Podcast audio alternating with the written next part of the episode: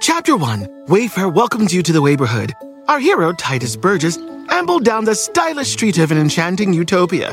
A woman waved from a chic lounger. Welcome to the neighborhood, she said, where Wayfair helps everyone create a home they love. Titus stared in awe. Bohemian Boulevard, Trendsetter Terrace, Mid Century Circle. Titus, hmm? you're reading the Wayfair catalog. Oh, you'll love Chapter 2. Wayfair's fast and free shipping saves a potluck. Wayfair, every style, every home.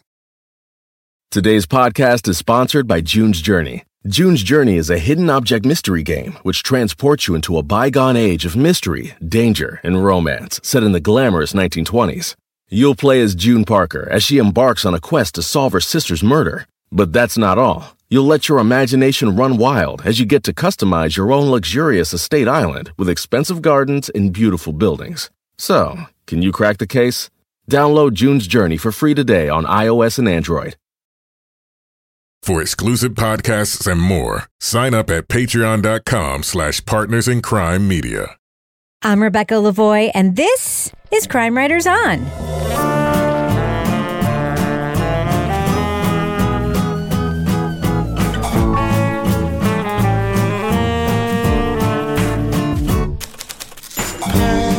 Crime Writers On is the original true crime review podcast that digs into true crime, pop culture, other podcasts.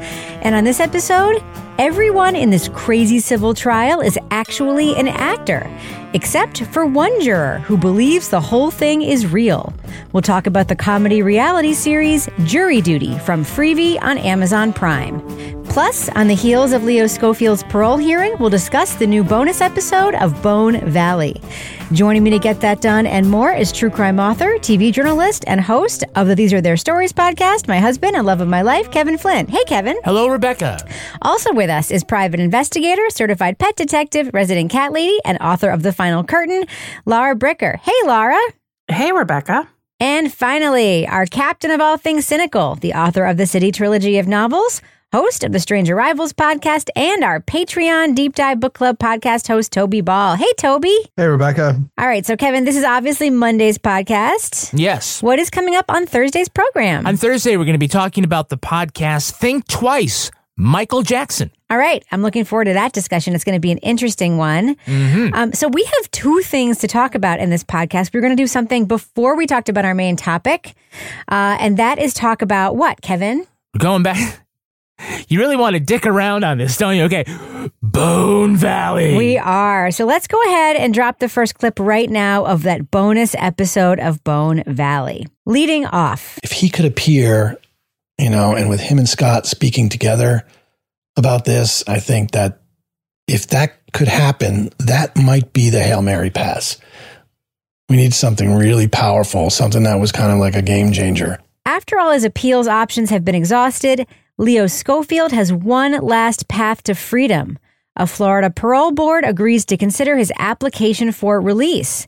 Setting aside his claims of innocence and focusing on his conduct during 35 years of incarceration, the board offers some hope. And she said, Leo said, this is a meatball. And we didn't quite understand that. What does that mean? A meatball. Yeah, uh, that's that's a my little sarcastic way of saying this is we can handle this. In the bonus episode of Bone Valley, Gilbert King and Kelsey Decker examine the board's nuanced ruling and talk to Leo about what lies ahead. All right, so this was a really interesting episode of Bone Valley because there's a lot of reveal at the beginning of what they are expecting to happen in this parole hearing. So, Laura, what did you think about this window into what we were getting sort of behind the scenes before the hearing even happened? I liked this as somebody that's worked in the criminal justice system. I think a lot of people see, you know, what happens when you actually get in the courtroom and, you know, resolutions in cases. And I think this was really interesting because we're hearing from everybody, you know, kind of the behind the scenes, behind the curtain, what it's like for everybody, you know, emotionally leading up to this hearing, you know, hearing what some of these uh, people on the parole board have already said they might do before they've even gotten to the hearing and how everybody is getting ready for that. I think for me, it was like not just, you know, courtroom procedural, but also the emotional toll of being involved in a case like this when there is so much at stake and you so desperately want to have a different outcome for Leo. So I, I liked that. So, Kevin, we heard that uh, Judge Scott Cupp, who's now Leo's lawyer, got to have some meetings before the hearing Mhm, with uh, some of the people who are on the board, and he was pissed after the meetings. Yeah, I mean, to talk about one of the, uh, I guess it was one of the parole board members just told him, you know, I'm a product of the system, even though he kind of intimated that, yeah, he gets that, that uh, Leo's getting fucked over. It's just, uh, you know, What I, does that mean? I'm a product of the system. I just said like, oh, I've been around, and so I, you know, the jury said that that's what that is. I mean, I think in a way it just means that I'm just not going to think about, you know, whether or not juries got it right because I'm just going to assume that they did, and you know, it's all part of this sort of uh, thought from a different generation that there's no way that the system could ever make mistakes. The cops could never arrest the wrong person. Juries would never get it wrong. And so, you know, I'm going to let that stand. Uh, it's funny because the parole board people keep saying that's not our job, but they always make it their job, right? They're very rarely like, oh, well, you did a great time and you know, good conduct and you've been in all these programs and you should go, you know, on, uh, on parole. It's more, it's always sort of like, oh, the violence of your crime and, you're it's uh you know they relitigate the trial and so yeah so if if they're going to go in with just sort of this straight actual innocence argument there are people that are just not going to go for it right? They're just not going to open up their minds to even consider that. And this is a guy who apparently by that comment is that way. But in the end we sort of see like all three of the parole board members you know have a nuanced view of, of it that is is positive for Leo. He ends up being, being almost the most flexible in a way, but I almost considered like the I'm the pro, I'm a product of the system to mean like I'm not going to go against the people in the system and like Yeah. disagree with them. Yeah. Less so than like I don't believe you because Oh, yeah. who's more of a product of the system than Scott Cupp? He was a fucking judge. Mm-hmm. Um, so Toby, there's definitely like um, Gilbert has not dropped being a journalist, but he has just come out and said now, like, I just can't stand by and watch. This is wrong. He's like, he says at one point in this bonus episode, I should just be sitting by and just reporting. Here's what happened. Here's what happened. But it's just you can't just sit stand by and just not say like this is fucking wrong, which is like. I mean, it's definitely a take we don't hear a lot from, you know, Pulitzer Prize winning journalists in podcasts. True. I mean, it, there is sort of more sort of raw emotion in this that I think we're used to. Even, I mean, we've heard plenty of podcasts where the host and the, and the team, you know, become advocates, but it's because of what they found in their journalism leads them to believe or know that their subject of their reporting is is innocent of the of the crime that they are uh, in prison for.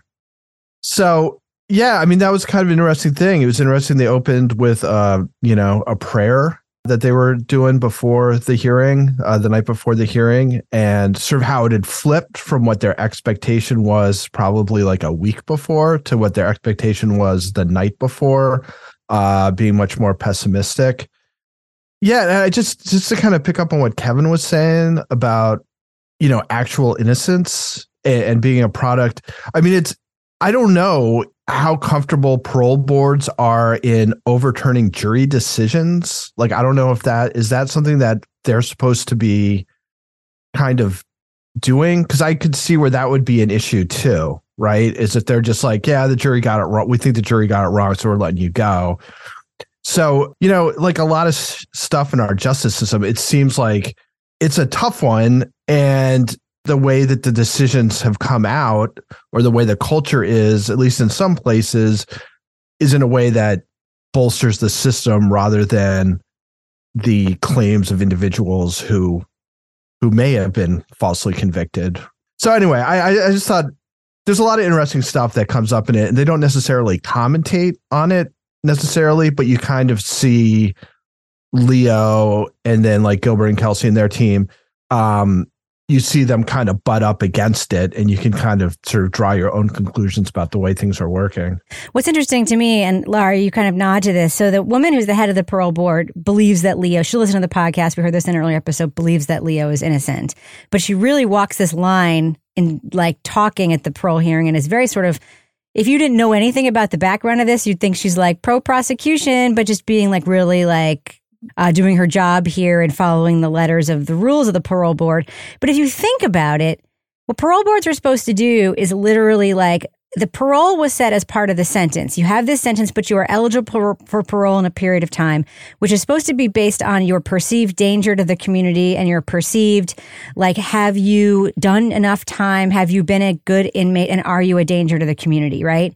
But then they always do this thing where it's like, do you have remorse? As if that's some Yeah. kind of like measure of whether or not you're a future danger to the community, which is like such a bullshit measure. And as we hear this state senator say, who's like sort of in charge of this whole commission thing, like, you can't have remorse if you're not, if you didn't do it, which is a really like incredible thing for him to say in this forum. But like, that's the literal job of the parole board. If you are a product of the system, then your literal job is to say if parole is built into your sentence and you do fit these requirements, you should fucking be getting parole. Like that's what I don't understand. That that's that's why when they bring in the moral judgments, it does make me so angry. Yeah, and and I agree. I mean, I was so glad that uh, this parole board member Melinda went that way with her vote and everything that she was saying. But I felt like, uh, like you're saying, Rebecca, very frustrated listening to this because you've got somebody that's been a model inmate who is wanting to mentor other inmates who you know has done everything that he should do while he's been incarcerated. But because of the fact that he will not express remorse for you know and we know he wouldn't take a plea deal at one point which would have gotten him out in a much shorter period of time because he wasn't going to plead to this because it was something that he didn't do.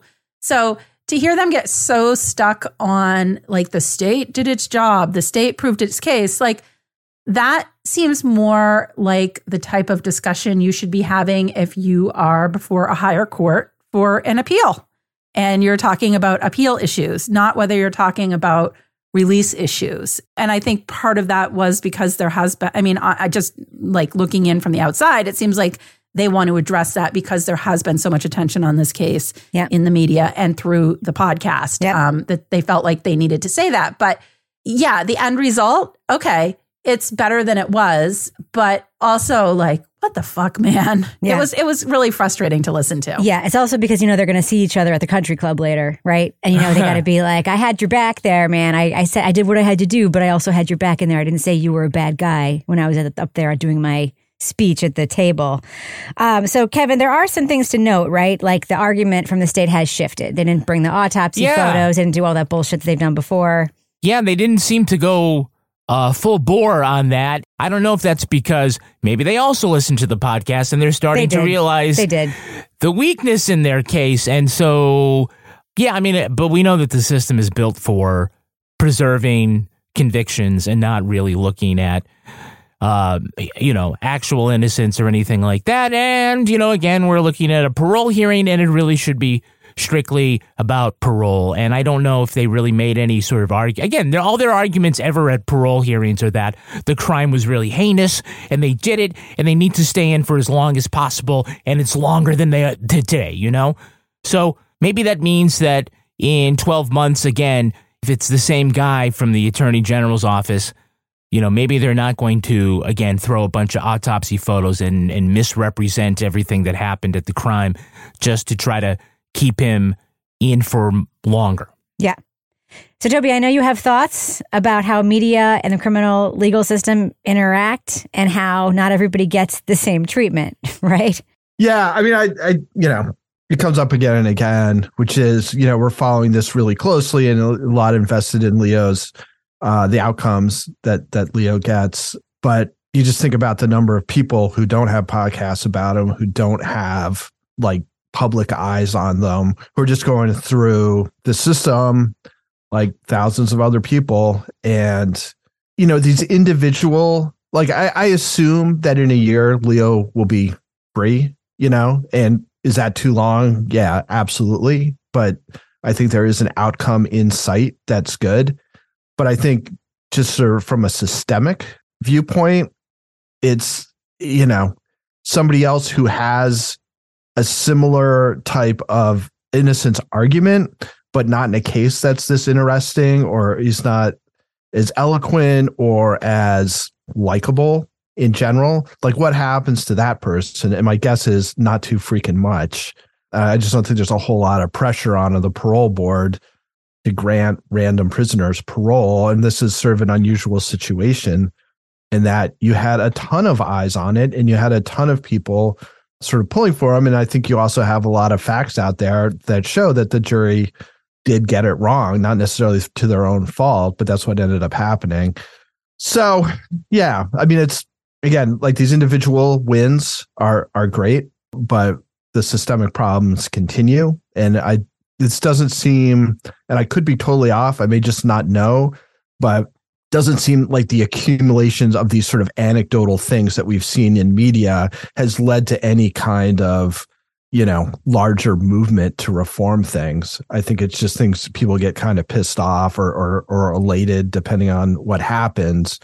But is there really a move for the way change in the way things are done any more so now than there were you know 20 years ago before true crime had its like rebirth or sudden you know new popularity It's going to take a long time because it's going to take like the kids of podcast listeners to grow up and become lawyers and run for office or whatever to make a difference. Because as we heard, even the state senator guy is like, Florida has one of the greatest legal systems in the world. I'm like, um, cool. so great that you think that after everything you Flattery, know. flattery. flattery. after everything you've seen, after everything you know, and I know this is not the only case you know about where shit like this went down. So, final thoughts. Uh, we heard from a lot of people in this podcast at the very end, especially a long soliloquy from Leo. La- uh, Laura Bricker, what was like for you hearing from Leo? Um, really putting the punctuation mark at the end of this whole thing. I think that was the best part of this episode uh, because, like I said, I was I was frustrated. I was listening to this. I was getting like my criminal justice hackles up.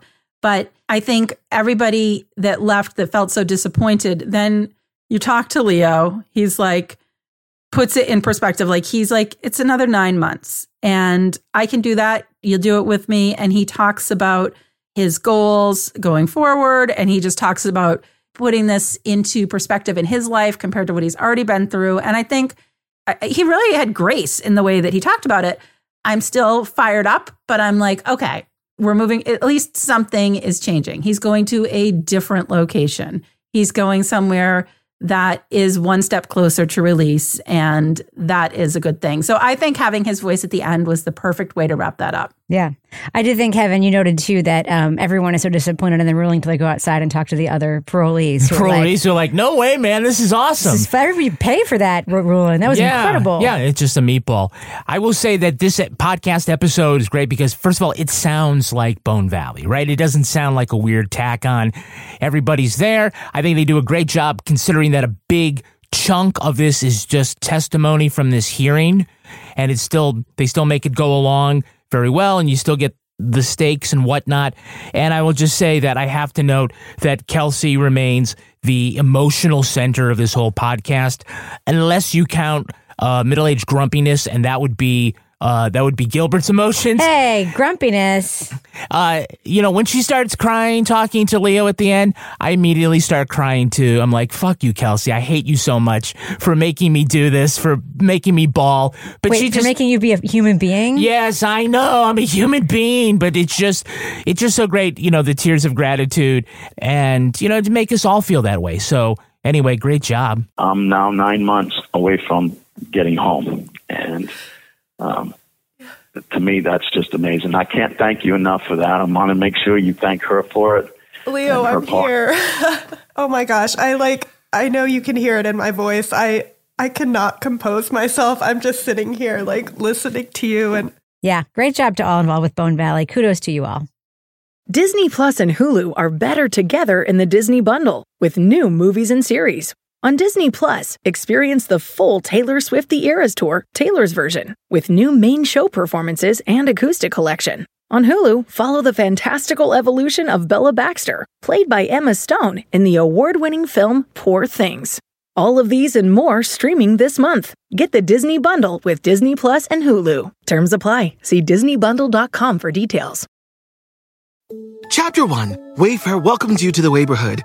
Our hero, Titus Burgess, ambled down the stylish street of an enchanting utopia. A woman waved from a chic lounger. Welcome to the neighborhood, she said, where Wayfair helps everyone create a home they love. Titus stared in awe. Bohemian Boulevard, Trendsetter Terrace, Mid-Century Circle. Titus, hmm?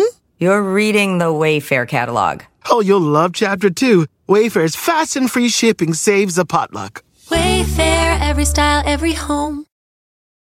Today's podcast is sponsored by June's Journey. June's Journey is a hidden object mystery game which transports you into a bygone age of mystery, danger, and romance set in the glamorous 1920s.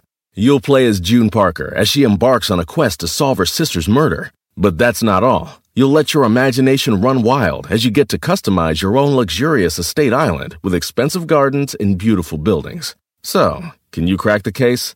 Download June's Journey for free today on iOS and Android. All right, let's move on to our main review. Moving on. Oh, I'm stoked to the max. I'm so happy to be here. I, I'm going to be upset if I don't get on the jury for sure.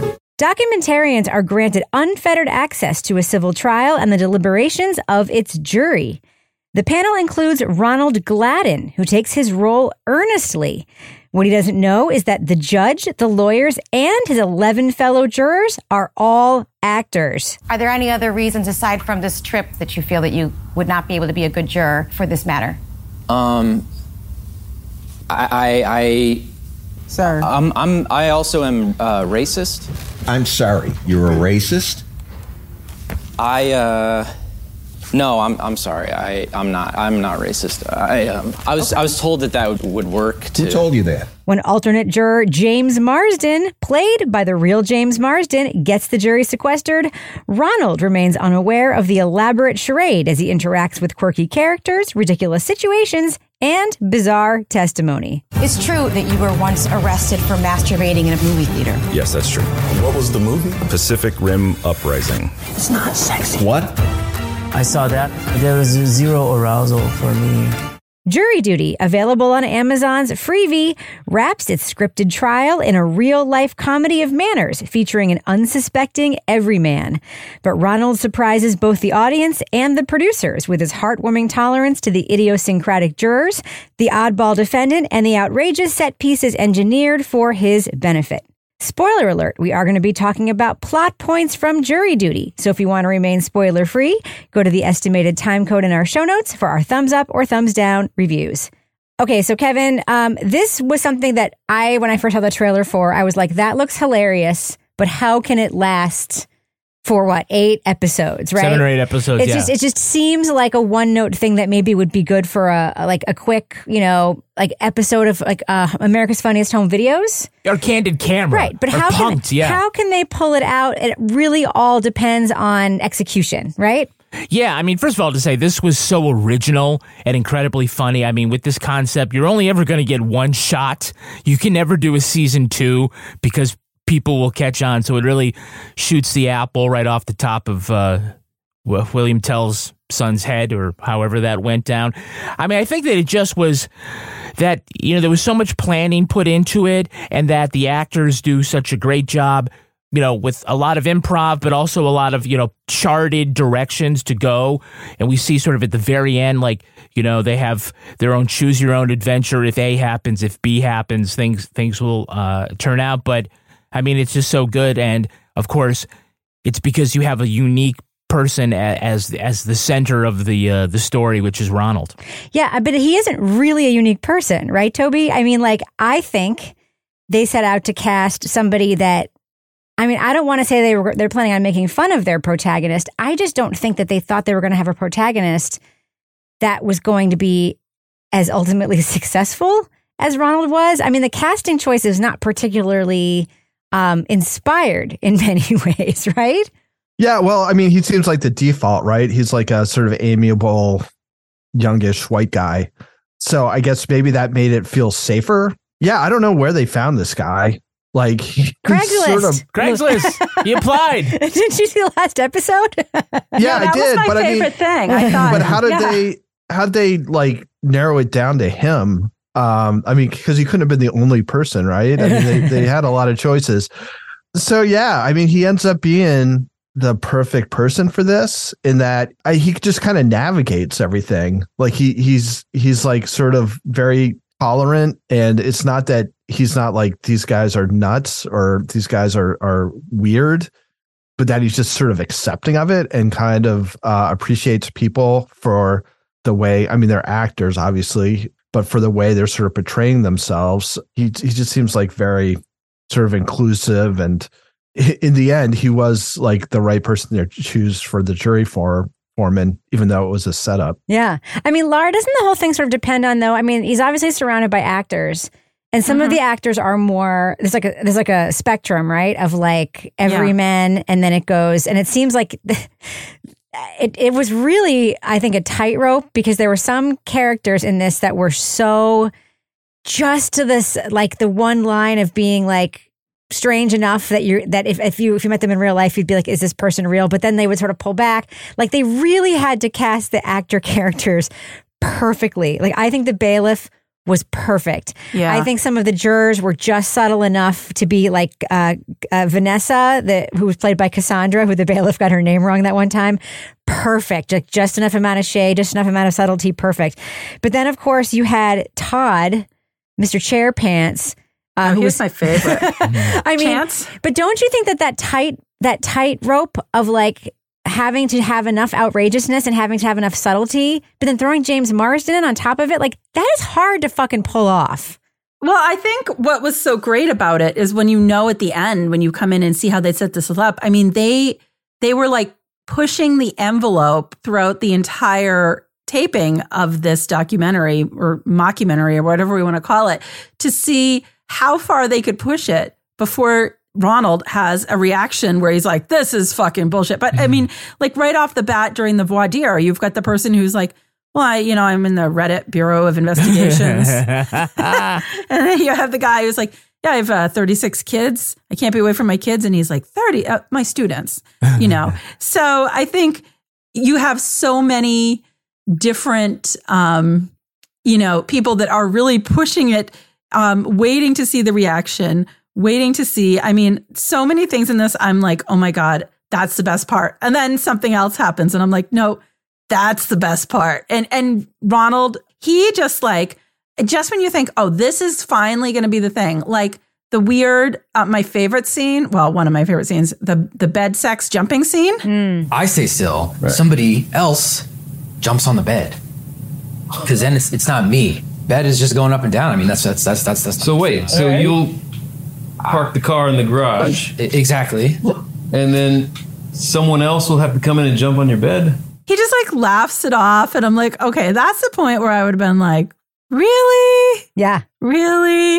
um, I, I just, um, but I think that's what makes this so fun is that when you get that retrospective look back and you look at all these ridiculous things, you're like, oh God. Like the guy, the, the chairpan guy who's like sliding Todd. notes under the door. Yes. Todd. Yes. I, I actually I actually think and Kevin, I wanted to ask you about this because um I think that James Mark putting a celebrity in there was the key to the whole thing.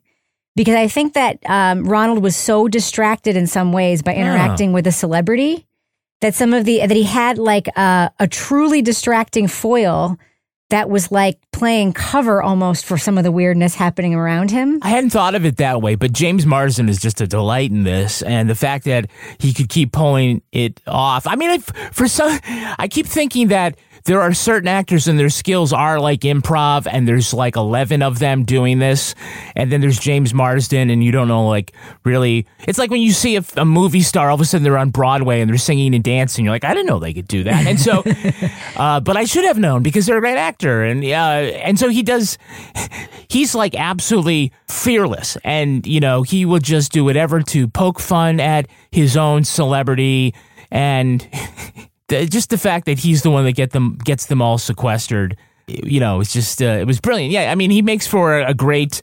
I don't want to say a, a foil, but his celebrity is something that you know kind of you know, his his big credit card can save everybody. Like, you know, when there's at Margaritaville and they run up a bill and it's like, okay, I'll pay for it, but you got to arm wrestle me for it. Yeah, he's famous, but not famous enough. Like he's just famous enough And Ronald keeps telling, you were in this movie, you're in that movie. Oh yeah, last night I rewatched. Uh, I forgot how good you were in that. You play one of my top five favorite roles of all time. It's just- dude, you probably can't guess. The judge is in it the whole time. I haven't done many Dude, courtroom it's so- dramas. Oh, it's not. I haven't it's done not a real judge. Sex drive. Dude, my God. Did you buy that one, or did you watch it on Hulu? No, I bought it. There we go. Like Ronald, even the way he interacts with this famous person is just so lovely. Yeah. And like and like it's believable and it's like he's not he doesn't like suck up to him. He's not like overly impressed by him, but at the same time he's like running lines with him, like helping him practice for his stupid fucking audition, stupid fake audition. Um let's just talk a little- Sometimes. what did he say? I got wounds. Sometimes. That's all I got. Yeah. yeah. Um, so Toby, let's talk about like just what it's like just because this does represent something, even though it's fake, that is real when you are thrown together with people for a period of time. I, I don't know. I mean, a jury is one because this let's be real. There is some legal stuff in here, but not really. It really is just kind of a social experiment. What happens when you are thrown together with people who are not like you? Um, how do you think it succeeds in that way? I thought it was like remarkably accurate based on my uh my experience. I mean, I was never sequestered, but it is like it's just a cross section, right? So you just get, you know, whoever on your jury and then you're trying to all get together and make a decision on something and you're coming at it from very different angles and different amounts of paying attention to while the trial's going on. Uh, there's a woman I, she was on two juries, I think, with me. Like in New Hampshire, you you you like get jury duty and you get two weeks, and you can do however many trials you can get through in two weeks. So I did three trials. I think this one was on two of them, or she was on one and made a big impression. The judge the judge was constantly talking to her like stop chewing gum you know stop laughing at something that you're like reading in your lap you know it was just like she was just constantly being inappropriate and then she like would act really put out when the judge would call her out for it so it was i mean it's an interesting it's an interesting thing like i get the kind of philosophy behind it is that you know community like get people from the community to to pass judgment on uh, a person's guilt or innocence or or in the case of some of the stuff I was doing their liability in certain situations. Yeah, so I felt like this, you know, it's obviously a little exaggerated, like the characters are a little bit over the top, but it wasn't like it kind of captured the basic feel of being in a jury room, I would say. So, Kevin, what if it had been somebody different than Ronald? Oh yeah, I mean, I don't know if this really works because, like, in a parallel universe, it's like this weird. It's like punked, and you know, all of a sudden it becomes uh, the hero, and that's what they refer to whoever was going to be in this role. It becomes their annoyance. And that's the thing you laugh at, and it's like, oh, because they keep rolling their eyes and they're they're astonished, as opposed to being this really heartwarming thing where he's very earnest, and he's a straight man. Straight. Every comedy needs a straight man, and he's a natural uh, straight man, which makes it really really funny. He definitely gets the buy-in. And if you want to buy into Patreon, oh, we could get. Are we in the business section? All of a sudden, the business section just came out of nowhere. Wow, just like those chair pants just came out of nowhere. Just out like of the chair nowhere. pants. Yeah, Yeah. Just like that note under the door. Yeah, just or, like that or turd. Janine's bra that, or the bikini top that doesn't fit, you know.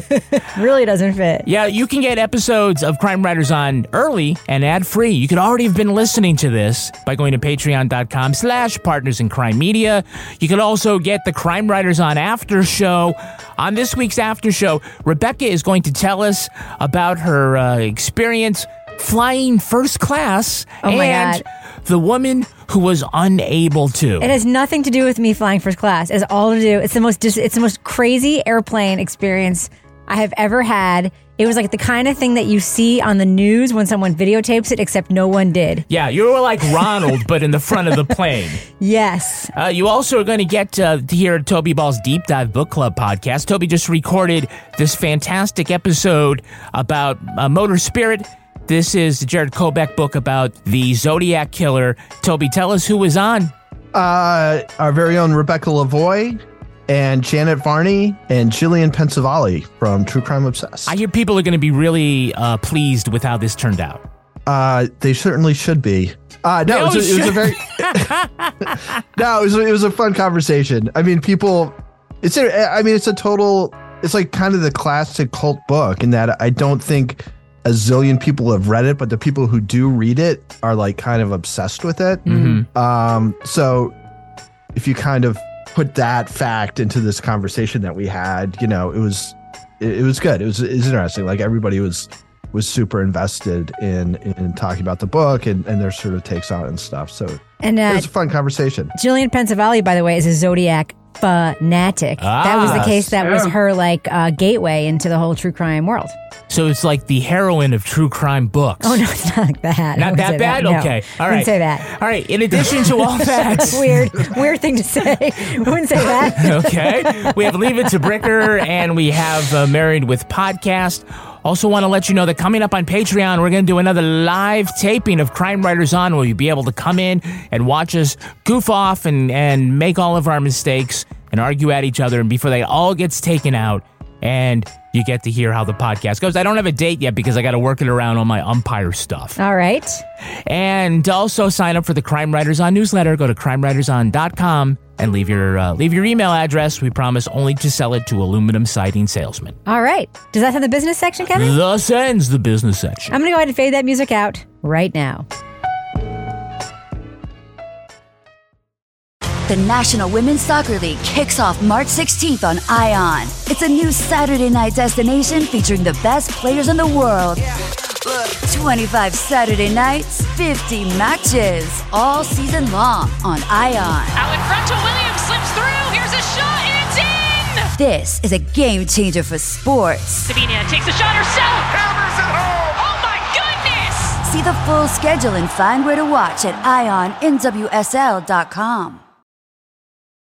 Chapter 1 Wayfair welcomes you to the neighborhood. Our hero, Tituss Burgess, ambled down the stylish street of an enchanting utopia. A woman waved from a chic lounger. Welcome to the neighborhood, she said, where Wayfair helps everyone create a home they love. Titus stared in awe. Bohemian Boulevard, Trendsetter Terrace, Mid Century Circle. Titus, hmm? you're reading the Wayfair catalog. Oh, you'll love Chapter 2. Wayfair's fast and free shipping saves a potluck. Wayfair, every style, every home. Today's podcast is sponsored by June's Journey. June's Journey is a hidden object mystery game which transports you into a bygone age of mystery, danger, and romance set in the glamorous 1920s.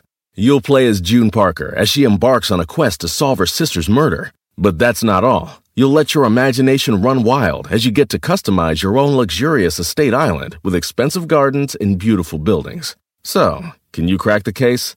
Download June's Journey for free today on iOS and Android. All right, so Laura, there were actually some court and jury conventions in this show, even though there weren't a ton, but there were some. My my personal favorite was The View. Uh, I loved when they went to the, um, you know, the scene of the alleged uh, crime, and then they had the little Westworld uh, little nod scene in the room with the mannequins, which was very funny.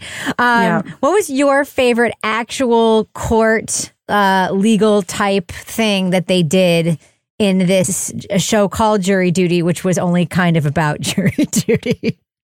Well, it's interesting. Like we laugh because it was really funny, and obviously this is a comedy, and this is like a punk sort of thing. But as somebody that's worked in the court system and been there for jury selection and seen uh, the other side of the people showing up, they had the procedure accurate, and I especially loved when there was like ineffective assistance of counsel, and I'm like, oh my god.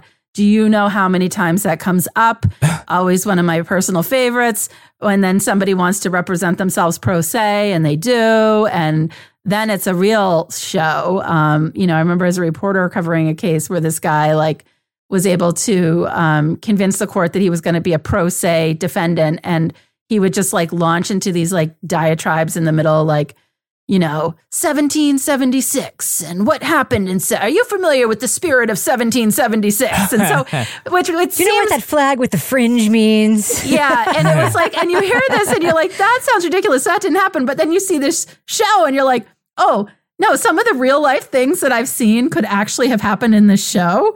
I also really, yeah. First of all, also the um, animation recreation of how everything happened. I was like, that was what great. was that? That was super fun. It's what a rich Um, person could could, could like afford, right? Like one of those, uh, what- Yes. one of those like Korean animation Taiwanese studios. news, Oh, Taiwanese, yes. Yeah. and now we are in the court. Yeah. Well, I, I did cover when I was uh, working for the Associated Press, I covered a death penalty case was a very wealthy person. And he had like this montage put together at the end of the case with like music and videos. And I'm like, wow, like c- clients at the public defender don't get this kind of video. um, so yeah, I just think it was great. And the judge was fantastic. The judge was like, I felt like I was watching like a Judge Judy judge, but he pushed it a little bit, but he kept it in check enough until the end during the big reveal. So one of the things that they said in the um, reveal episode, which I actually want to ask you about too, Toby, what you think about the way they did that, but they said that they did not expect Ronald to be as invested in the legal case as he ended up being. That he didn't expect him to pay as much attention. They didn't expect him to be as thoughtful and as like you know invested in that part of it as he was. They thought it was mostly going to be about the interpersonal reactions, but he took that role extremely seriously. What do you think about that?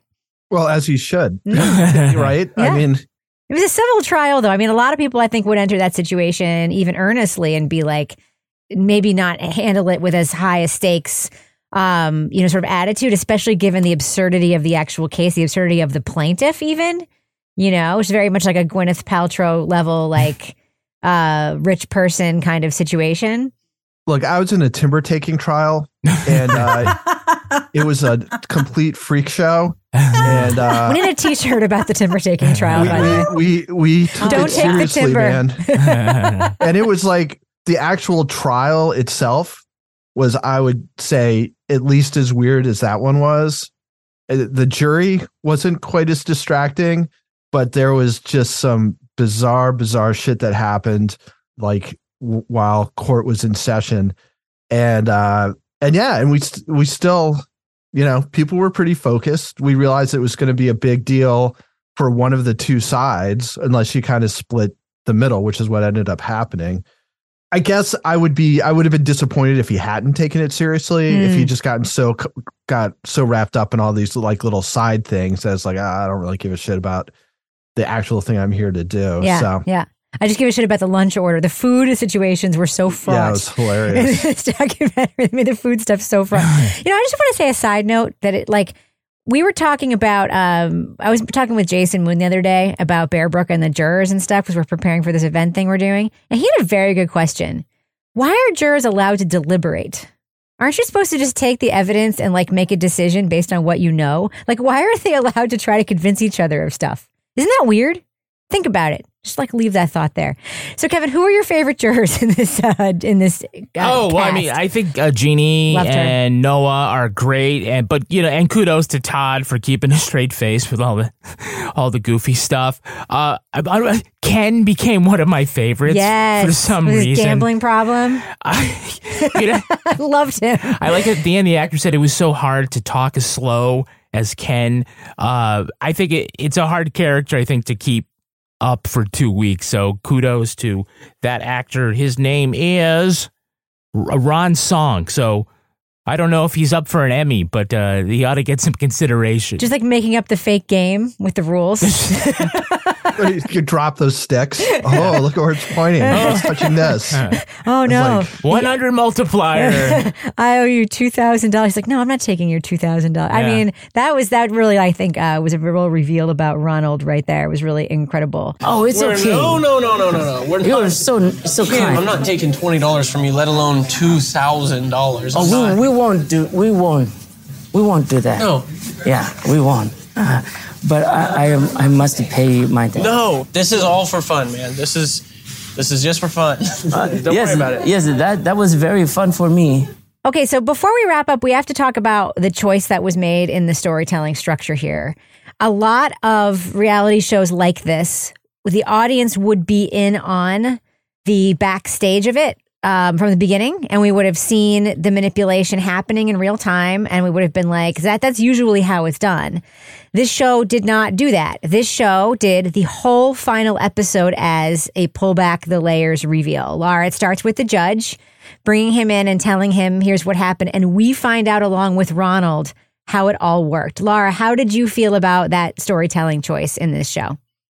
I loved it. Um, and it was it was fun because you know as the judge was beginning to like fess up to Ronald, you're waiting to. I mean, I was like, oh, Ronald's going to have a huge reaction, and he just kind of sat there, like he kind of took it in. At first, I think he almost thought it was a joke, um, and he's like, oh. But I think for me, when they then went around and opened up the door to show all of the people that were there in this sort of makeshift studio working on this the whole time. I really loved when they were showing the clips of how they were deciding to do certain things. I mean, I just thought it was great because it really, for me, have like watching it, I'm thinking, oh, like, yeah, they've just got documentary people following them around, whatever. They're going to see what they can get on tape. But it was a lot more scripted and choreographed than I initially realized because I was looking at it thinking this is more like improv comedy, really, Mm-hmm. and and it was, but improv comedy with an entire team behind the scenes, you know, helping it unfold, uh, like the poop scene. Yeah. had to construct the poop. Well, they also it made sense of why they had a whole second group over another hotel because they were rehearsing for things that they had to do with Ronald. Like they were able to like that's the mm-hmm. reason why they had a whole separate group of actors at a separate hotel was because they were rehearsing.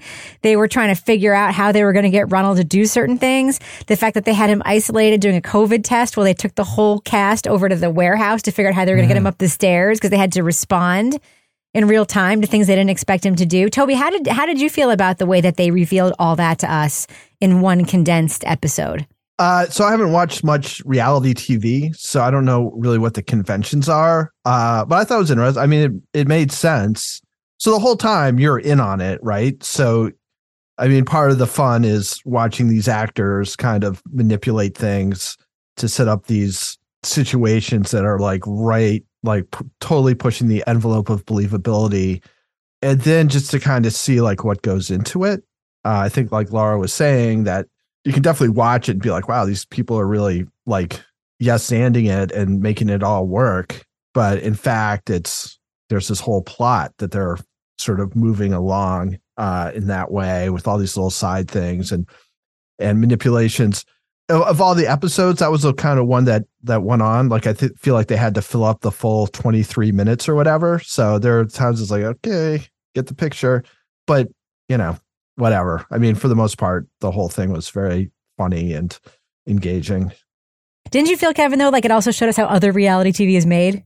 Like I felt Yeah. like, you know what I mean? But I think that we would be, you know, way more interested in how this gets pulled off. You know, we start from the beginning with just really knowing this much. We think we're in on it, but we really aren't in on a lot of it. We're in on what Ronald is up to and that these guys are all acting, but we, you're right, we don't see any of how the sausage is made. And that's okay because, first of all, the show plays to the audience like an actual sitcom. The whole thing isn't people winking at the camera, right?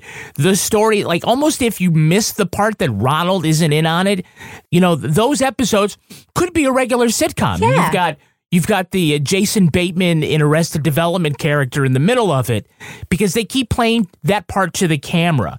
And um, you know, even when they're outside of Ronald's point of view, you know, they, they yeah, they, do they things to the speak to the camera in, ca- in character. Yeah, they do. And so that whole part like continues to go along and I think you need it. And it isn't until the end. Now if they kept like bumping into episodes and you see the producers and them talking about stuff all the way through, that would really sort of break that pop that bubble for us. And so it, it isn't until the end and you're like, man, how did they do it? And that I thought was tearing down that fourth wall completely and showing us those things that maybe in another show you would see as they go, you know, in real time as it went along. I thought was just, I just thought was really inspired. All right, let's do what we do. Let's let our listeners know should they check out Jury Duty. It's on Freevee, which you can get through Amazon Prime and the Freevee app. Laura Bricker, what do you think? Thumbs up or thumbs down for Jury Duty? Well, yeah, I love Freevee for shows like Magnum PI and Murder She Wrote, other shows that I have watched on the Freevee app late at night when I can't sleep. Um, I really like this. I thought this was super fun. Um, we watch a lot of heavy true crime and crime documentaries, and you know this was this was light, but I do think, despite it being light and comedic, it really did give an accurate window into what the jury process is like for jurors, um, which can can sometimes be absurd um, depending on who's in the trial. So I would recommend this. Um, it was a lot of fun to watch. I watched it over the weekend, and then I rewatched certain parts that I wanted to see again, like the. Um, there was a certain bed scene that was very entertaining to me that I, I watched a few times because I was like, "That's really funny." So, um, thumbs up for me. Toby Ball, what do you think? Thumbs up or thumbs down for jury duty?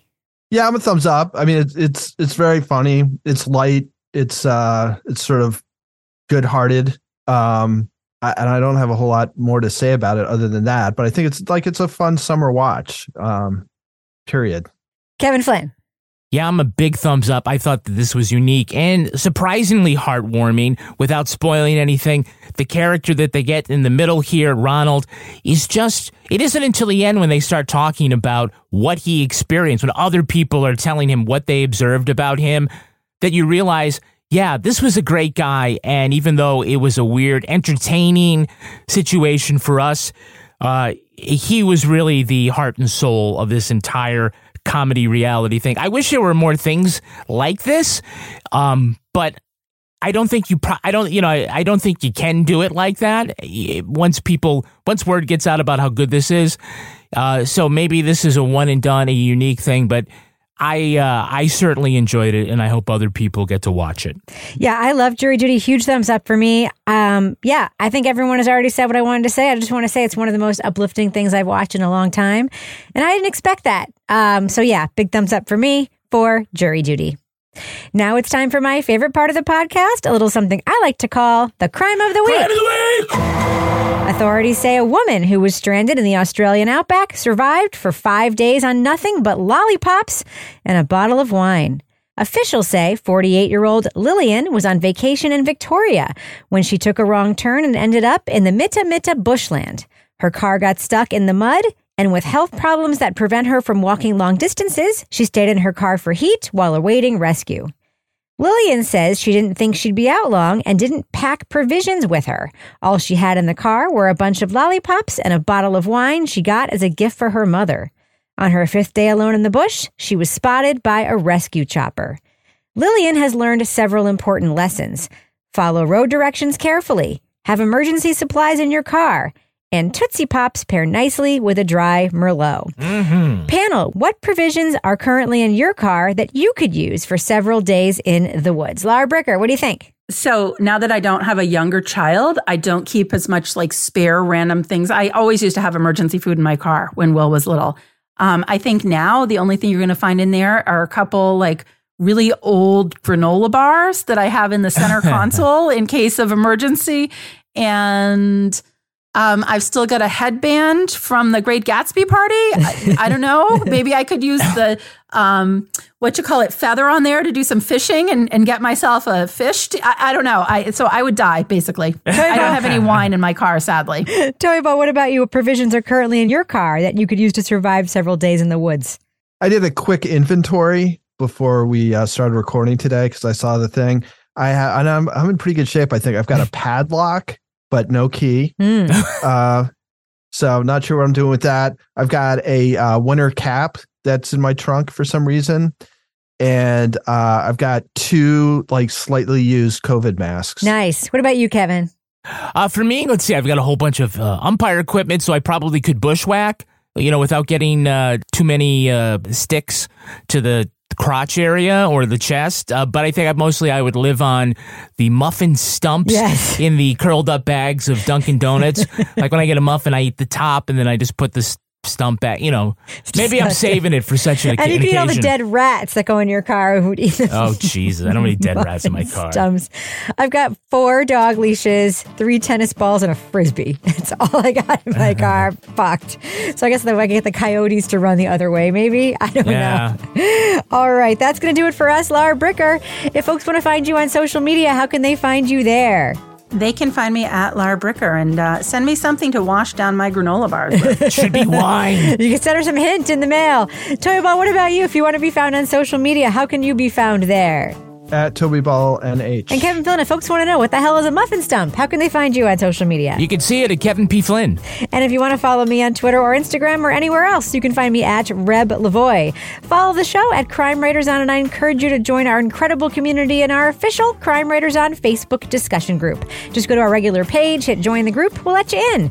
Support the show at patreon.com slash partners in crime media. You'll get all the free stuff we make back there, including an early and ad-free version of this show. Our theme song was composed and performed by Ty Gibbons. Our line editor is the wonderful Livy Burdett. The executive producer of this program is Kevin Flynn. This show was recorded in the Treehouse Yoga Studio above the Mockingbird Cafe in Bay St. Louis, Mississippi studio, otherwise known as Studio C, The Closet, in our New Hampshire basement where Kevin and I also settle all of our differences by arm wrestling. On behalf of all the crime writers, thanks so much for listening. We'll catch you later. And then she says, Can't I put the dog in the overhead bin?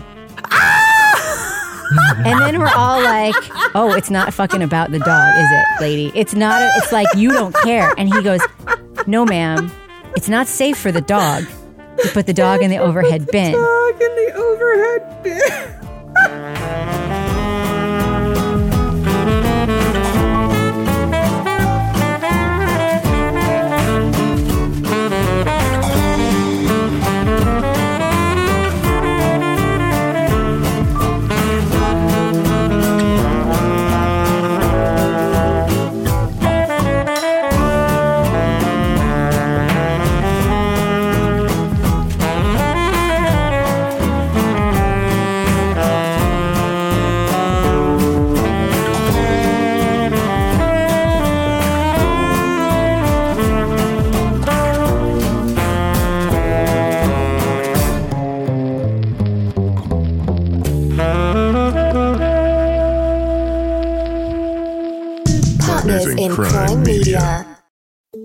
Chapter 1 Wayfair welcomes you to the neighborhood.